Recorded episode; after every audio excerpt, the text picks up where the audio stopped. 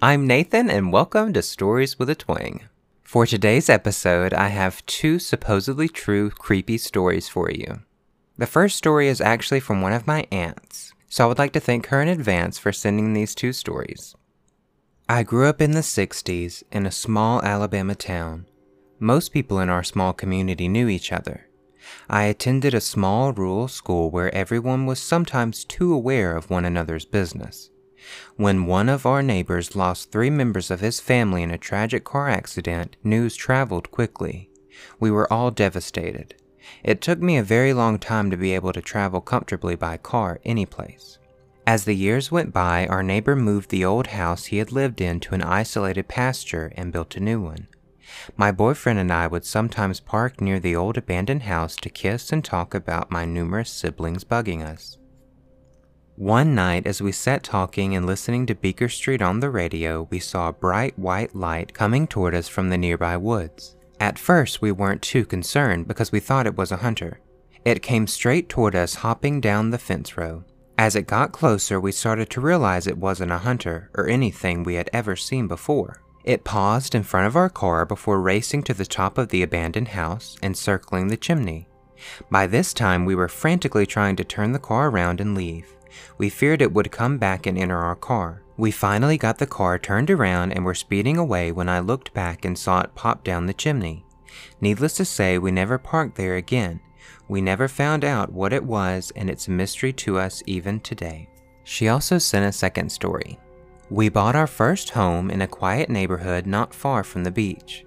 The lady who once owned the property still lived in a house nearby. She seemed to find it difficult to come to terms with the fact that it no longer belonged to her. Apparently, a relative had handled the sale. She often yelled at any child she saw climbing what she considered her trees. One day, we learned that she had died in her home all alone. It saddened us to think of how unhappy and alone she had been. Not long after her death, my husband and I were awakened at around two o'clock in the morning by a figure standing by our closet. I remember a feeling of intense malevolency coming from the figure. I've never considered myself a coward, but that morning I was. I hid behind my husband and pulled the covers over my face. I heard my husband yell, "Who the hell are you?" Then began to get out of bed and reach for the light. I slowly peeked out from under the covers. There seemed to be no one there except my husband, so I reluctantly got out of bed. We searched the whole house and checked the children who were still asleep. We checked all the windows and doors. Everything was locked up tight. We never found out if there had actually been anyone in our house or not. If not, then we were both having the same vision. We never saw it again after that morning. So those were just two of my aunt's stories. I want to thank her so much for sending them to me. So please, if you feel so inclined, you can send your stories to storieswithatwang at gmail dot com. The last story of the episode was posted on Reddit by Meme Alert two. It is called The Poolways. I remember waking up on that day, full of excitement. Our family lived almost an hour out of town, so any time we made the trip there, we had a blast. Today was a special occasion, though. We were going to go swimming at the city pool center. I had been there many times as the facility had been built before I was even born. But even so, my brothers and I had insane amounts of fun any time we visited the place. It was over twenty years old now, and the city was planning on closing it and constructing a new aquatic center. This was the last chance we would have to go there, so we planned to stay the whole day. The drive into town felt so much longer this time. Every billboard that passed by brought a pang of excitement up in my chest. I knew them all by heart, and once you saw the Arby's billboard, it was only ten more minutes to town. After what felt like hours, we finally arrived. The sun was baking down on the parking lot. It was nearly ninety degrees out. I raced my brothers to the pool center door, ignoring the calls from our mother to slow down. We ran past the girl at the desk and into the men's lockers. She barely glanced up. Minimum wage was not enough to chase us down. Besides, she knew our mother would be in shortly to pay the fee for us. We did not even stop to shower like the sign said. We just ran pell-mell through the lockers and into the pool area. The familiar feelings of the tiles on our feet, the wet smell of chlorine in the air, nothing smelt better to us then. The day itself was filled with all the classic fun kids could have in the pool. swimming races, splashing contests, riding the slides over and over. I even jumped off the second highest diving board, although most of my brothers were too scared to jump that one. All too soon, the day came to an end. An employee spoke over the intercom saying that the pool was closing soon. Our mother put her book away and called for us to get ready to leave. Nobody likes that heave feeling as you try to get out of the pool after a long time. Clothes soaking wet feel like they weigh a thousand pounds. Grumbling about the cold, we all slowly left the water and slopped our way towards the lockers where we left the towels.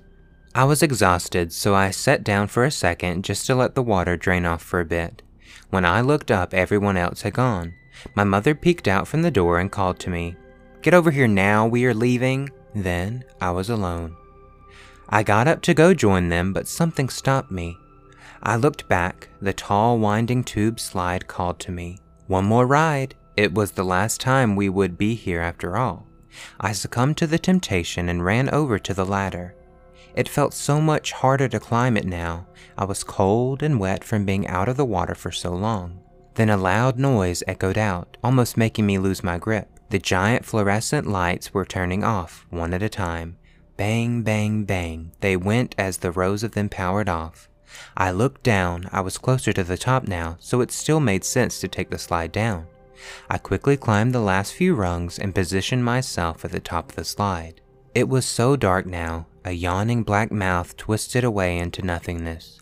I closed my eyes and pushed down. Down and down I went, turn after turn, sending me spiraling along. I lost all sense of direction as I tumbled through the darkness. I did not remember the slide being this long. It felt like it was going on forever. Finally, I saw light shining from the bottom, then I popped out, falling a few meters into the water below. Coughing up a bit of water I had swallowed, I pulled myself upright and went to head out of the pool for the final time. However, after looking around for a solid minute, I could not see the way out. There was no pool edge, no doorway leading to the locker rooms. All I could see were several winding poolways leading away. I was confused. I did not remember this part of the pool center. I started walking through the waist-high water, seeing if maybe the door was around one of the corners. However, each corner I rounded just revealed more twisting hallways, paths that led in all directions. I must have taken the wrong slide, ended up in some other section of the pool center.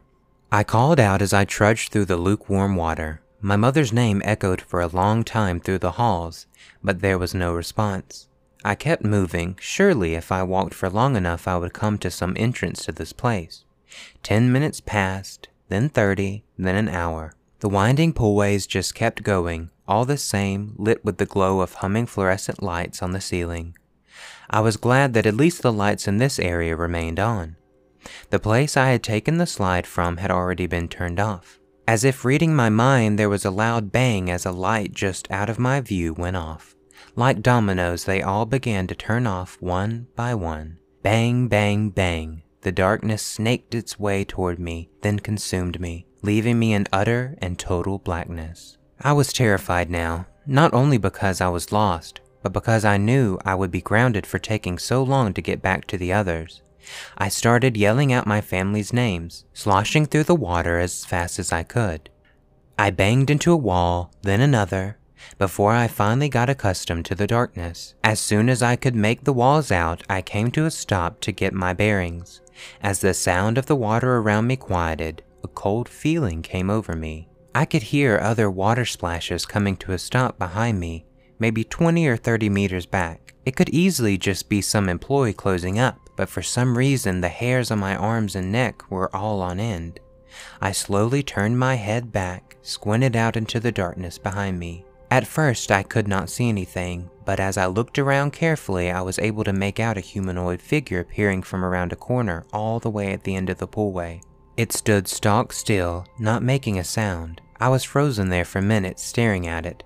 Was it real? Did I actually see a figure? Yes, it was definitely there. My mind was filled with horrifying ideas before the rational side of my brain took over.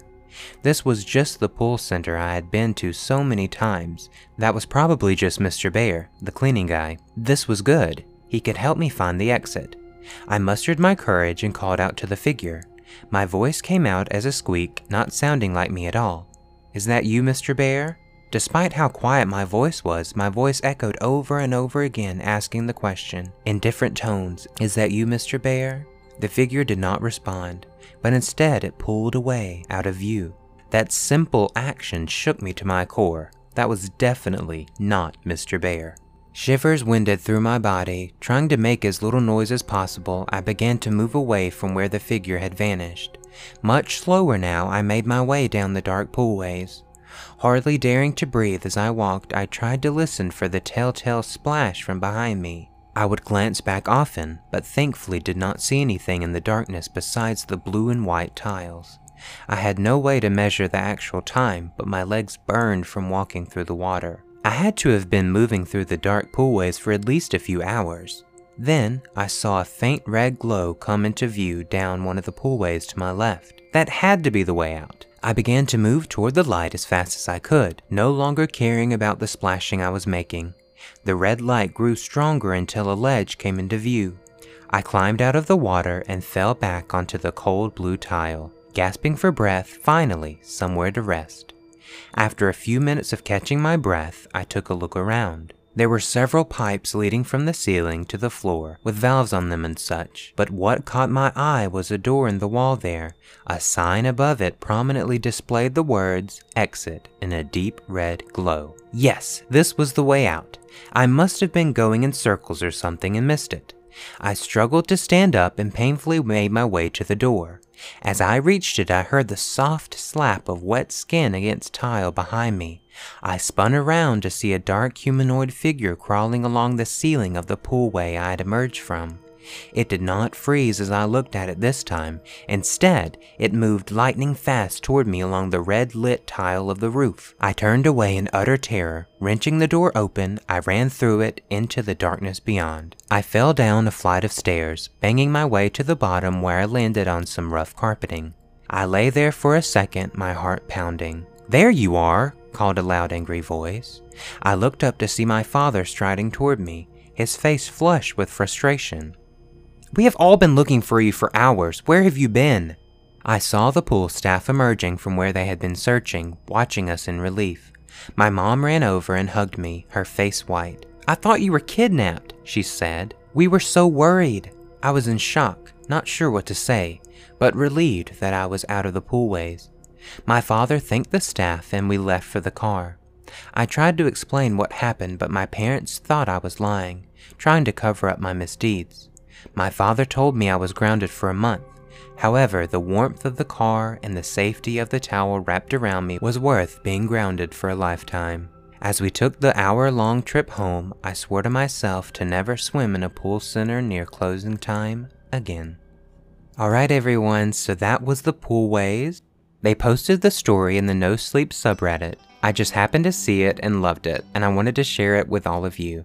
So thank you so much, Meme Alert two, for letting me share it on the show. I hope you all enjoyed this episode. Reading other people's scary stories is really what I would love to do. So if you have any, please again send them to storieswithatwang at gmail dot com.